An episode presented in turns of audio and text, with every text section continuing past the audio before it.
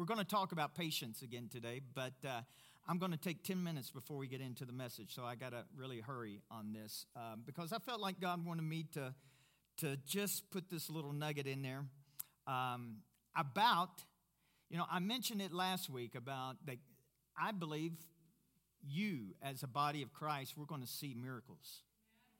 I believe we're going to see the goodness of God being manifested. I believe God wants to see his manifestation of his goodness within us. And um, I believe it's so strong. I've been a pastor now for many years. I've been in ministry for since uh, 1991, however many years that is. So, oh, next year it'll be 30 years. That's I remember that now. But um, I've never believed so strong that I do in these last probably six months about the power of God being manifested. I know that God is always with us and God is always here no matter what. But there is a difference between the presence of God and the manifested presence of God. You know, God is here no matter if you feel it. There's angels in this room right now. I said, There's angels in this room right now. God is in this place right now.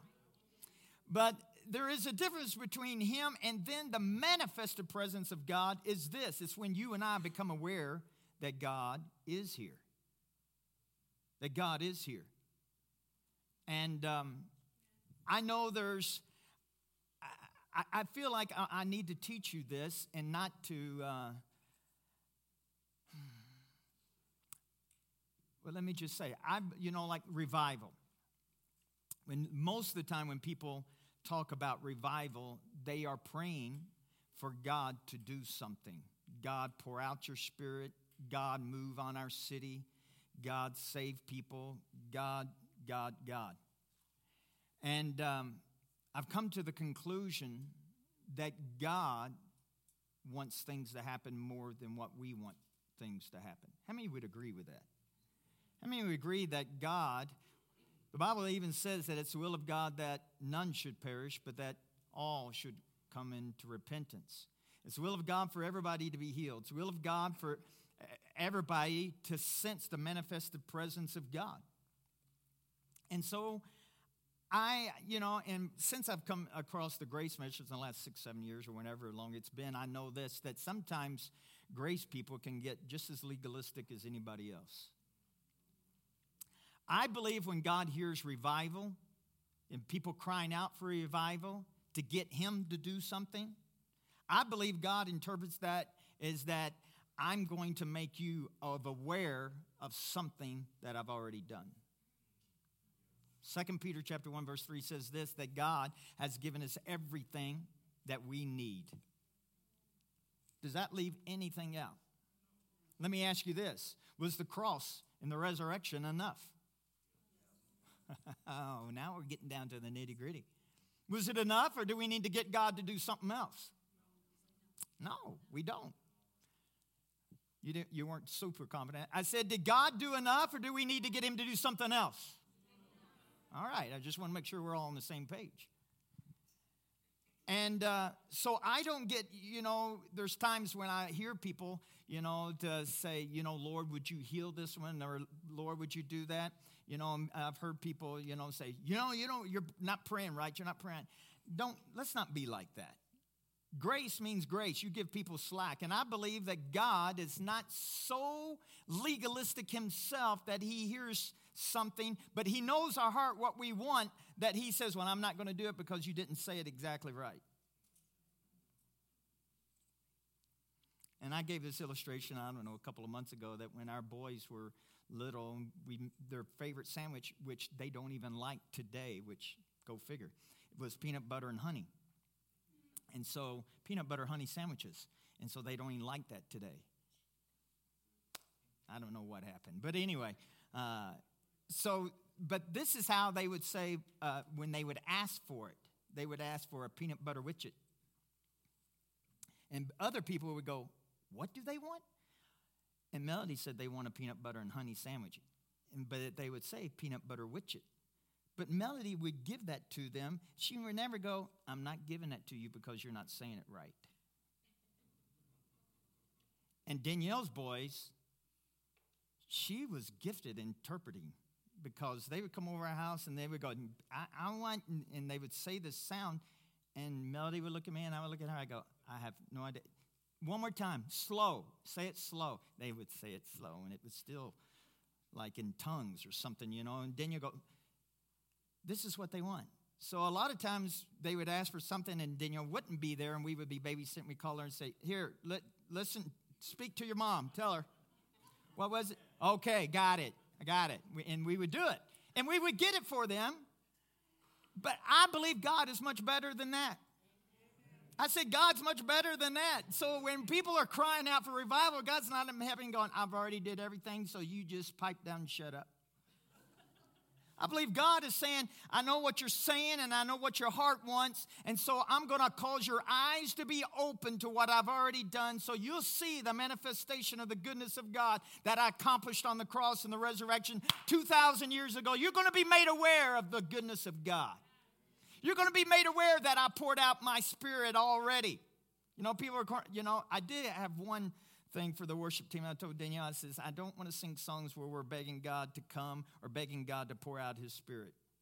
That's my one line that I have drawn in the sand. But if I go to another meeting, I hear songs like that. And you know what? The, the Lord taught me that a few years ago because I went to this prayer meeting where there was about 30, 40, 50 of us up in the mountains. We were all getting together and pray. And man, they were just singing these songs, but they were like, Come, Jesus. And I'm going, it was like nails on the chalkboard because I'm thinking, He's here. Pour out your spirit. I go, He did. And they but did it, but and then I was fighting that, and they were just sensing the presence of God. Tears were running down her streams, mascara, makeup was running. It was just, it was a move of God. And I looked around and the Lord says, You shouldn't be so legalistic because I'm not. I know what they want, I know what they're crying out for. And I went, Man, that is so good. So don't get so legalistic if you hear somebody praying something that's you feel like, well, that's wrong. Well, just know this God is not so legalistic. So let's just shake it off. Amen. I said all that to say this about revival. I've got a good friend. He prays for revival and everything. And so I just think, well, good. I just know that when God hears, I feel like now that when I hear people crying out for God to do something, mainly revival, Lord, we need revival. Pour out revival. Do something, God. I believe that I have interpreted as, Lord, I want to be more aware of what you've done. Having said that, I saw this clip and it just touched my heart, but it was about revival. And I believe, I want to show you this because I believe the church needs to be aware. If you want to call it revival, whatever you want to call it. And listen, I'll say this if you disagree with everything I just said, that's okay. I don't have a problem with that. All right? There's people that leave church because they hear something that they disagree with. If that's the case, I would have left this church. You didn't get that. I, I, I said if I, if I had to agree with everything that was said in this pulpit, I would have to leave the church because there's things I've said five, ten years ago, maybe five months ago. I go, mm, I'm not sure that I, I, totally believe that or not. So I would have to leave.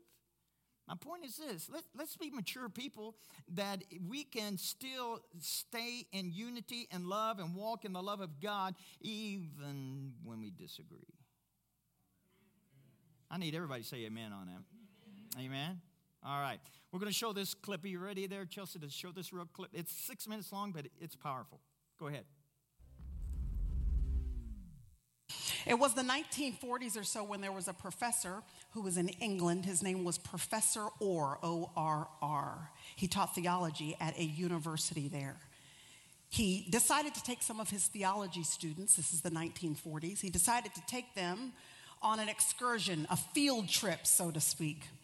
And so he gathered up his students and he said, We're going to go visit some of the historical places here in England that have some sort of theological significance. He took them to many religious sites, some that had been very strategic in the building up of the church and in um, the Christian faith. And one of the places that they visited was the Epworth uh, Rectory, which would have been the home, the living place, the study place of one of the great reformers of the church. His name was John Wesley. John Wesley sort of put in place much of the theology upon which the church that you attend, that I attend, a lot of that foundational theology was crafted by reformers like John Wesley.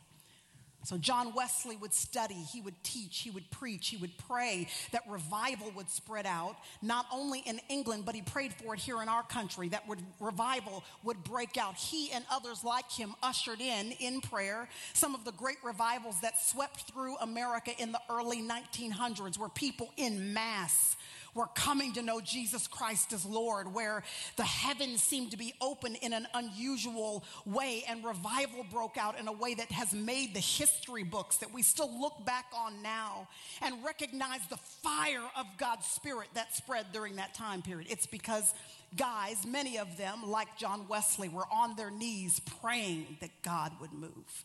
So these theology students went and they visited this rectory, this house where he lived, and they went in the kitchen.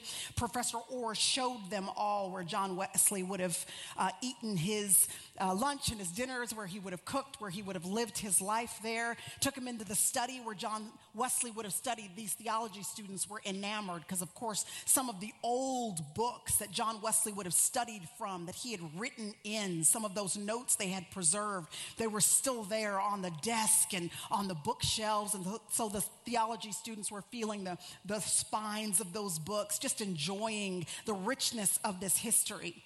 And then Professor Orr walked the students up to the second floor where the, the most intimate quarters of John Wesley would have been his bedroom, walked in the bedroom, and the students began to file around the bed in the tiny space in that bedroom. And as they all filed into the room, one of them noticed as they got around the far side of the bed that there were two um, small patches, well worn patches in the carpet fibers of the floor. They were right next to each other and they were beside the bed. And he, he asked his professor about those patches that were worn right there beside the bed. And Professor Orr explained that it is said that those two patches were the actual places where every single morning, not for a minute or two, but for several hours on end, John Wesley would plant his knees right beside his bed. And he had prayed so long and so hard for revival that his knee had, knees had actually imprinted themselves onto the floor that the carpet fibers were, were worn as he prayed for revival. So the students stood in there for a moment. And after a few moments, they left the room. They went downstairs. They all got on the bus to go to the next location. Professor Orr stood at the front of the bus, counted the students to make sure everybody was there, and he realized one was missing. He walked back into the house, went into the kitchen to look for the student, nobody was there, went into the study to look for the student, nobody was there, walked up the stairs into the bedroom, and he could just see across the other side of the bed the head and shoulders of a student who had planted his knees down in those well worn patches on the floor. And he could hear the student praying, Do it again, Lord. Lord, would you do it again? And would you do it again with me? Professor Orr walked around the side of the bed. He put his hand on the, the shoulder of the student and he said, It's time to go. And rising from his knees, Billy Graham went and joined the rest of the students on the bus that day.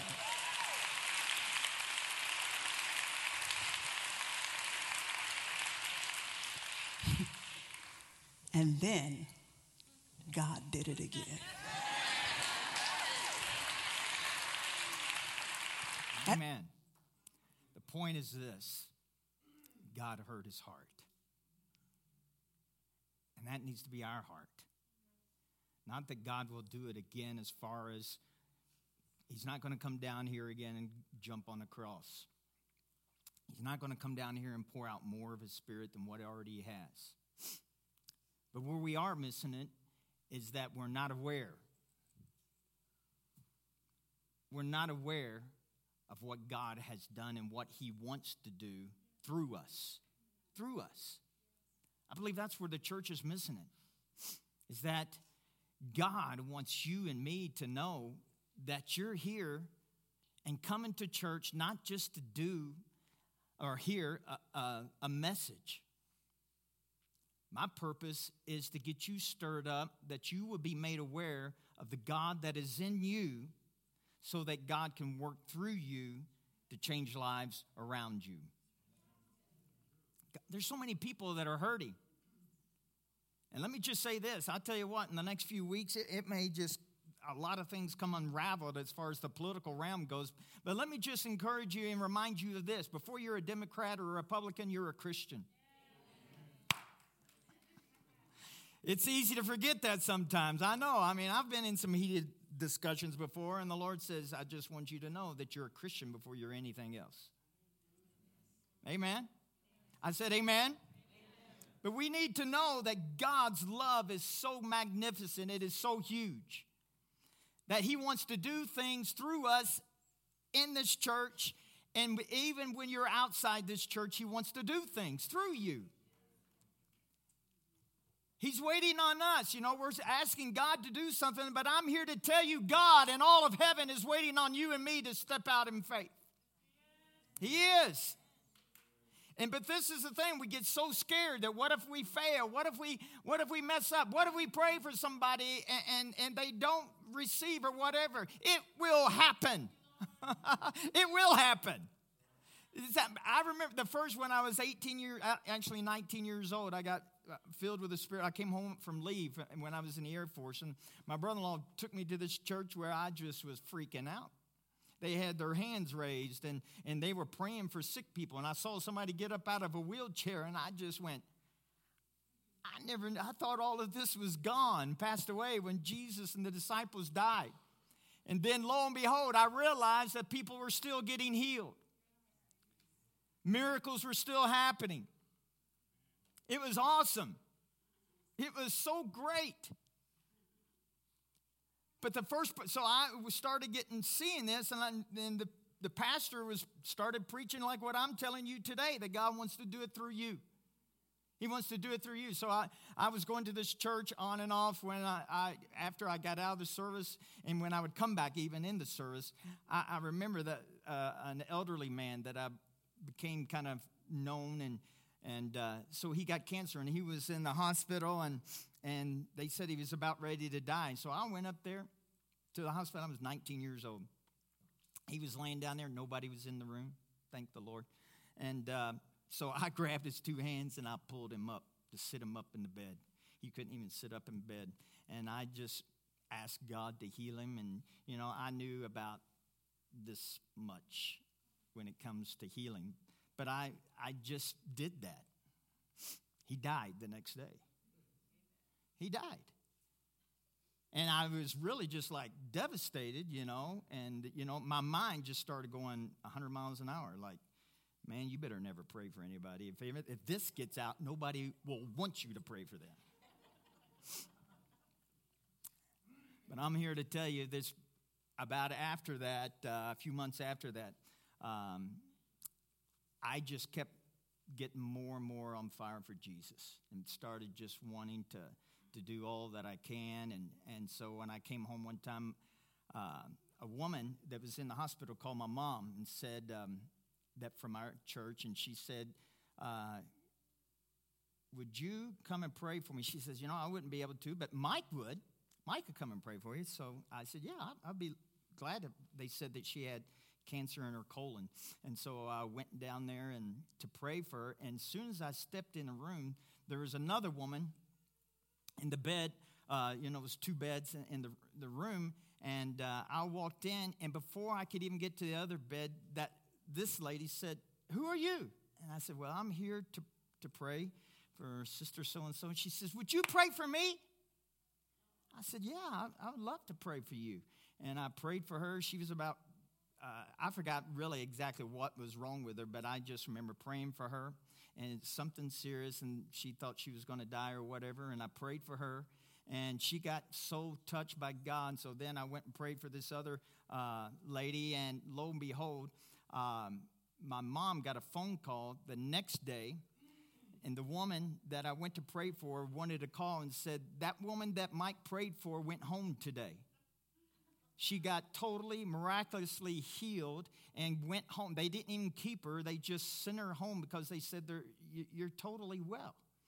and the woman that I prayed for, and she said, and they've let me tell Mike this is that instead of me having cancer, that I just had um, hemorrhoids. That's all they said the problem was.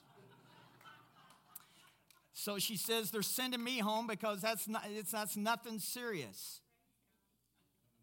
I'm just telling you, what if I would have quit and gave up?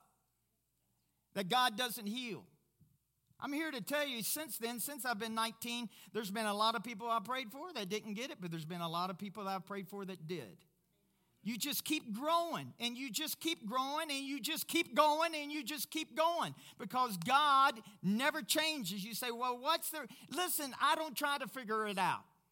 Why didn't this happen? Why didn't that happen?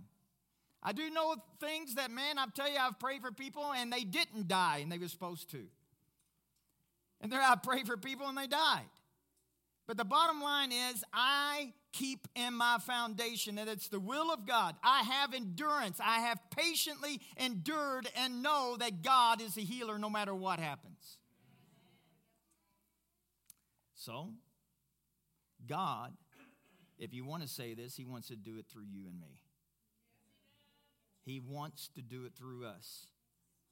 The manifestation of His goodness. Patience is the capacity to accept or tolerate delay or trouble without getting angry or upset.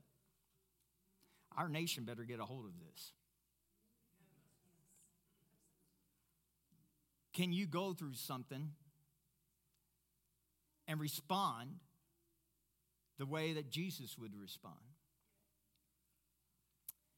This is going to be, I'm not for sure exactly what scripture, but this is going to be our scripture for 2021. You know, we had, I felt like the Lord gave me one for 2020, Romans 15, 13. This is going to be for 2021. It's the Passion Translation of Romans, or of Psalms chapter 40. Psalms chapter 40, 1 through 4, the Passion Translation. It says, I waited and waited and waited some more, patiently knowing God would come through for me. Stop right there. He wasn't waiting to think that, well, you know, it just, I don't know what's going to happen. No, there was a connection with David. Wait, this is David. He was waiting, knowing that God was going to come through for him. Verse 2 He stooped down, God stooped down to lift me up out of danger from the desolate pit I was in, out of the muddy mess I had fallen into.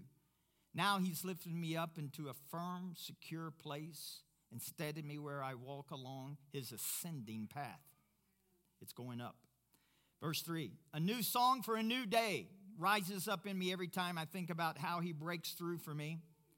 Ecstatic praise pours out of my mouth until everyone hears how God has set me free.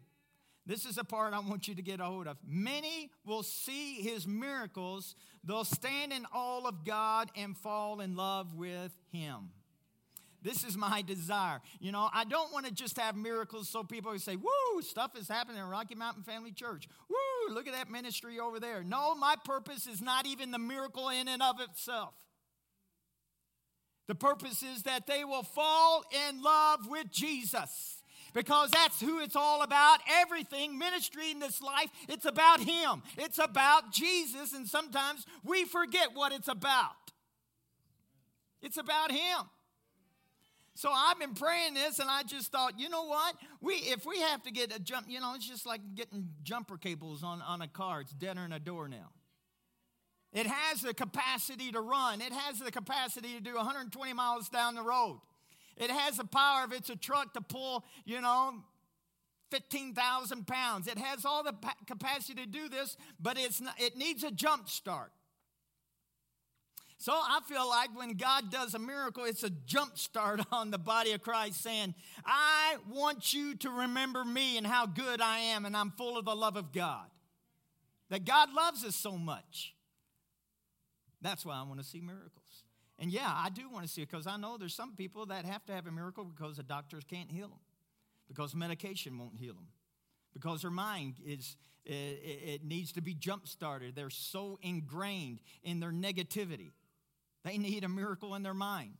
There's miracles that need to happen in restorations as far as marriages and, and sons and daughters with their parents or, or relationships. It takes a miracle to get stuff put back together again, and only God can do that. But you know what? God says, I'm still in the miracle business. I'm still in the business of putting marriages back together, relationships with children back together, healing bodies. I'm still doing that. We have to believe that. It takes faith and patience to walk in the promises of God. Philippians chapter 1 verse 6 says this, I pray with great faith for you because I'm fully convinced, fully convinced that the one who began this glorious work in you will faithfully continue the process of maturing you and will put his finishing touches to it until the unveiling of our Lord Jesus Christ. So God's not finished with us. He's not finished with the church. What he started 2,000 years ago, he says, I'm never, ever going to give up on the church. He never will. The pandemic can't close it. Communism can't close it. A Republican or a Democrat can't close it.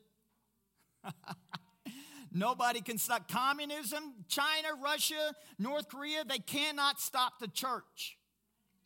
Neither can America. I'm convinced. But what he started in you, let's get back to you, make it specifically on you. There's things that God began in you. And maybe you've given up even on yourself. Do you realize that God has not given up on you and never will?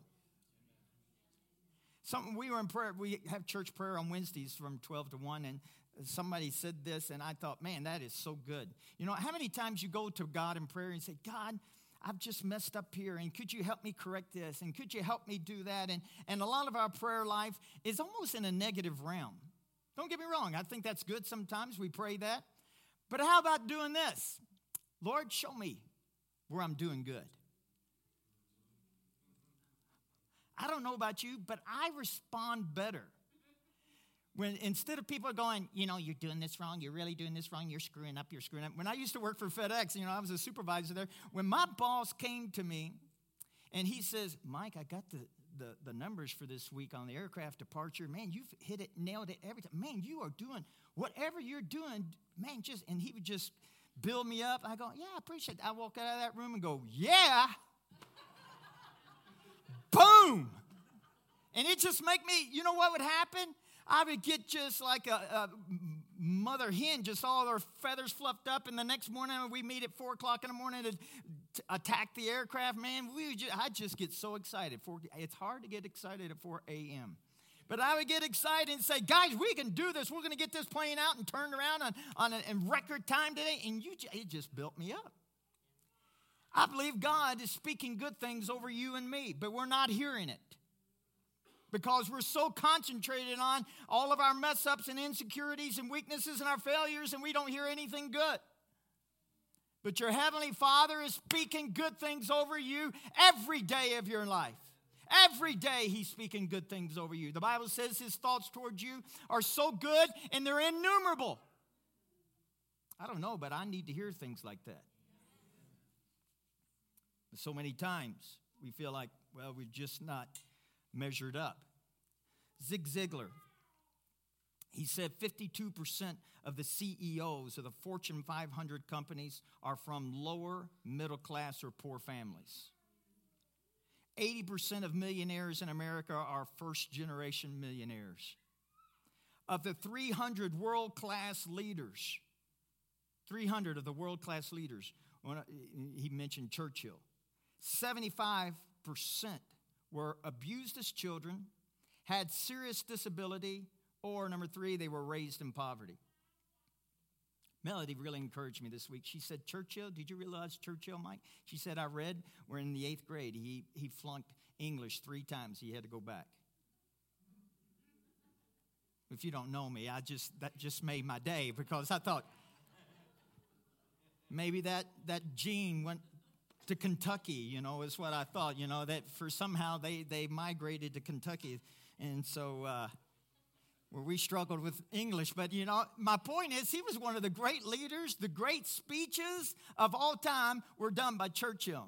And the dude flunked English three times in one year. I just thought, God, you're so awesome. My point is this so many times uh, we think what happens to us counts that that's what we are. It's not what happens to us that counts, but how we respond to what happens is how we should be facing it. Adversity doesn't tell you what you are, but it can make you how you respond in the adversity. All of those people that I talked about, leaders and millionaires, they responded differently how other people responded. We all go through problems. Everybody's going through the pandemic just like everybody else in the world. But how are you responding? So many people are responding in total fear. So many people are responding with uh, they're, they're losing their jobs, businesses are closing up. 2021 is going to be a year where we have to get a hold of God and trust Him. Trust Him. We got to trust Him. And we can fully receive everything that He's provided for us. The Bible says through faith and patience. Hebrews 6:12. So don't allow your hearts to grow dull or lose your enthusiasm, but follow the example of those who fully receive what God has promised because of their strong faith and patient endurance. You just don't quit. You just don't give up. No matter what, you just, I'm not quitting. It gets rougher. I have found this out. A lot of times when the symptoms get extraordinary, more painful, higher temperature, that's when I think, whoo, I'm getting a breakthrough. because I just feel like the devil's just giving his best. He, he's like giving up, so he's just letting it all hang out. And I'm going, this is it. I'm getting my breakthrough. I'm getting my breakthrough. What is that? That's endurance. That's patience. That's not giving up. It's I'm not quitting no matter what. I'm not quitting no matter what. You don't give up on what God has done for you and what God has said about you. You cannot give up on what God has said about you. You're the righteousness of God in Christ Jesus. 1 Peter 2 24, you were healed by the stripes of Jesus. He's made you the head and not the tail. Everything you set your hand to shall surely prosper. You cannot give up on what Jesus has said about you. Don't give up on what he said about you. He still thinks and believes that you are the apple of his eye. First Chronicles chapter 4 says this Now Jabez, you know, a few years ago, there was a lot of books written about this, about Jabez and the Jabez prayer. Now Jabez was more honorable than his brothers, and his mother called his name Jabez because I bore him in pain. Jabez means to grieve or to sorrow. And Jabez called on the God of Israel, saying, Oh, that you would bless me indeed and enlarge my territory, that your hand would be with me, and that you would keep me from evil, that I may not cause pain. He believed that his whole life he was causing pain, and he said, I want that to change.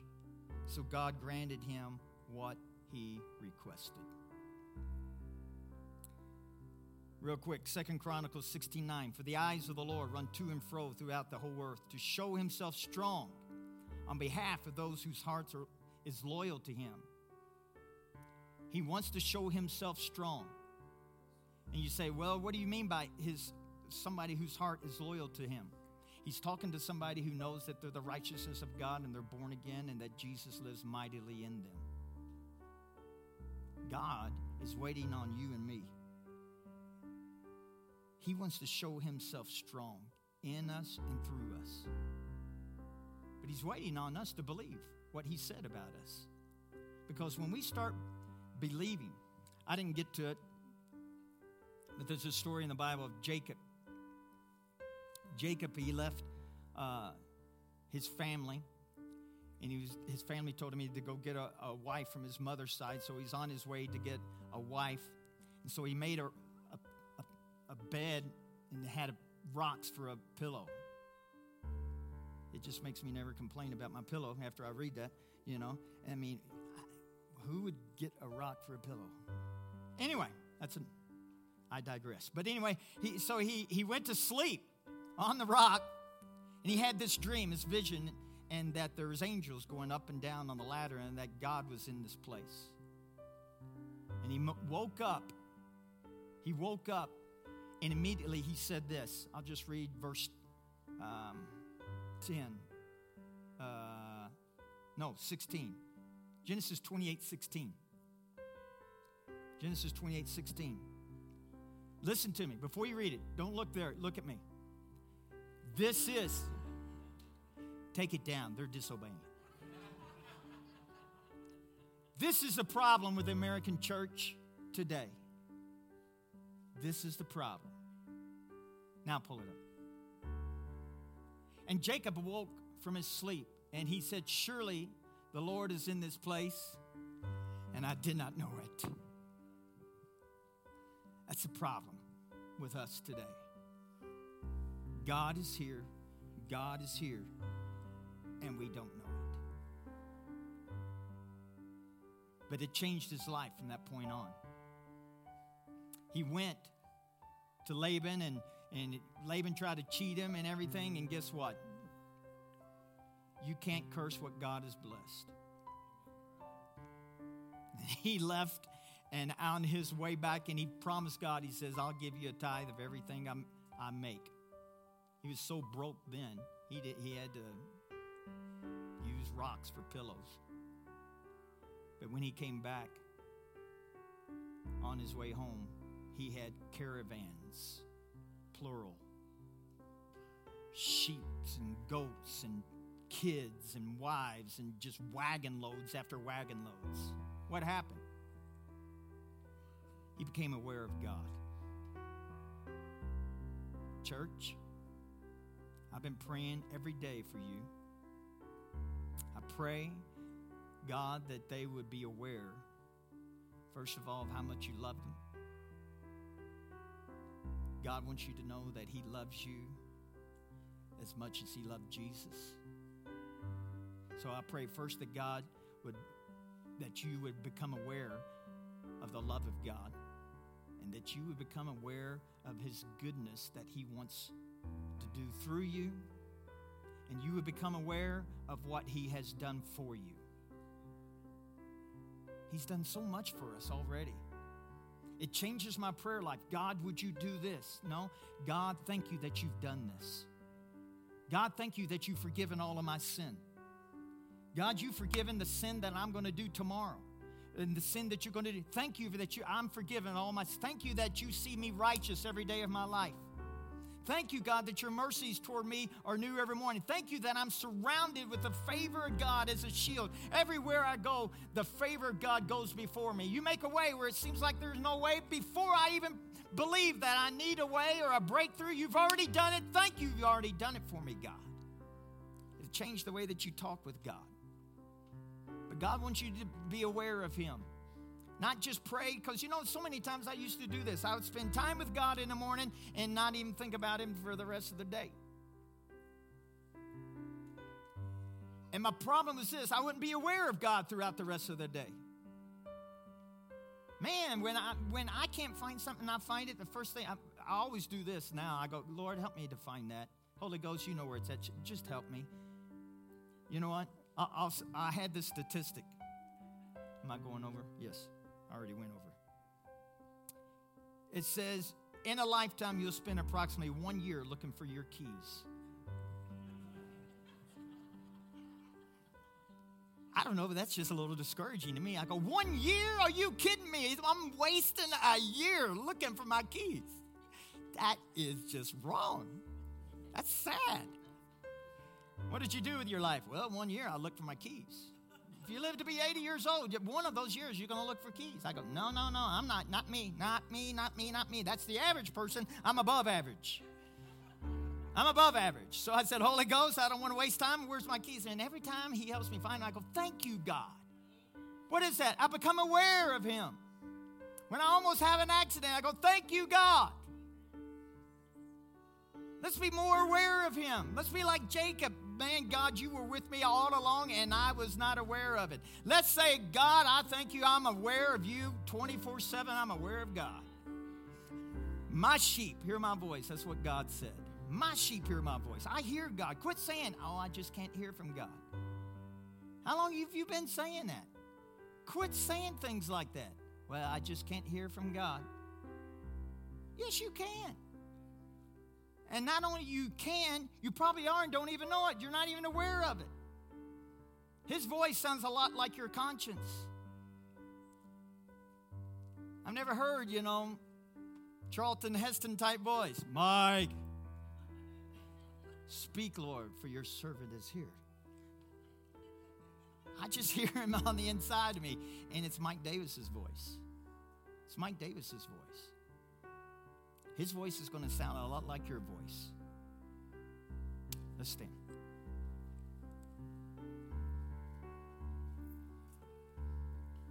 Hallelujah, hallelujah, hallelujah. I'd just like for you to join with me. Start praying for our church. Start praying for our, our church to see the manifestation of the goodness of God. Start believing for the manifestation of the goodness of God. He's here every Sunday. He shows up every Sunday. But I believe he's waiting. What you going to believe today? What you going to believe today?